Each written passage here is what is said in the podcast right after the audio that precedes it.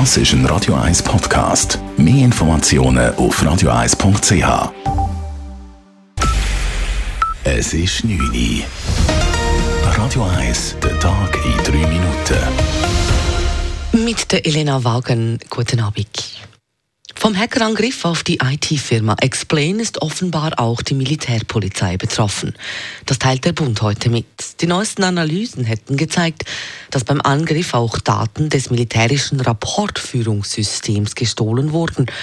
Abgezapft worden seien zudem unvollständige und teilweise veraltete Nutzerprofile von Angehörigen der Militärpolizei.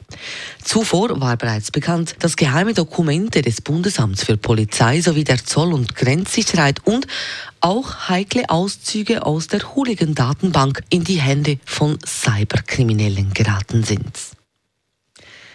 Russland-Experten gehen beim Tod von Wagner-Chef Prigoschin von einem Anschlag aus. Jevgeny Prigoschin soll beim Absturz seines Privatfliegers ums Leben gekommen sein. Das wurde heute Morgen bekannt. Er war zumindest auf der Passagierliste. An einen Unfall glaubt Russland-Experte Erich Gieslin jedoch nicht. Man sieht eindeutig, es muss der Kreml dahinter stehen, denn es ist ja verdächtig, wie schnell, dass die offiziellen Medien von Russland das bekannt gegeben haben. Und äh, das machen die sonst ja nicht. Also die haben das Interesse daran, zu sagen, der ist jetzt weg, der hat müssen aus dem Weg geräumt werden. Auch US-Präsident Joe Biden sagte in einer ersten Stellungnahme, dass auf dieser Ebene immer Wladimir Putin die Finger im Spiel habe. Ihn überrasche der Tod Prigoschins nicht. Erst vor zwei Monaten hatte Prigoschin mit der Söldnertruppe Wagner eine Art Revolte gegen Moskau gestartet, diese dann aber abgebrochen. Die FIFA hat ein Disziplinarverfahren gegen den Präsidenten des spanischen Fußballverbands eingeleitet.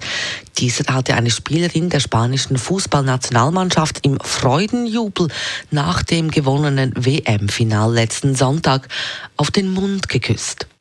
Die FIFA verurteile dieses Verhalten des spanischen Verbandspräsidenten aufs Schärfste, teilte die FIFA dann heute mit, und sie prüft nun einen Verstoß gegen das eigene Reglement.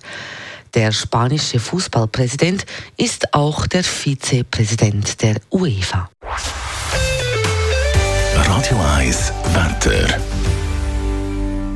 Die sind die Abkühlung die kommt nur schleichend. Es wird auch morgen einmal 30 Grad, aber gleich wie heute Nacht kann es auch morgen, vor allem dann gegen den Abend, immer wieder mal Kunden kommen.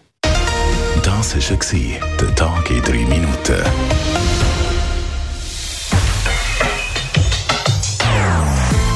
Nonstop. Das ist ein Radio 1 Podcast. Mehr Informationen auf radio1.ch.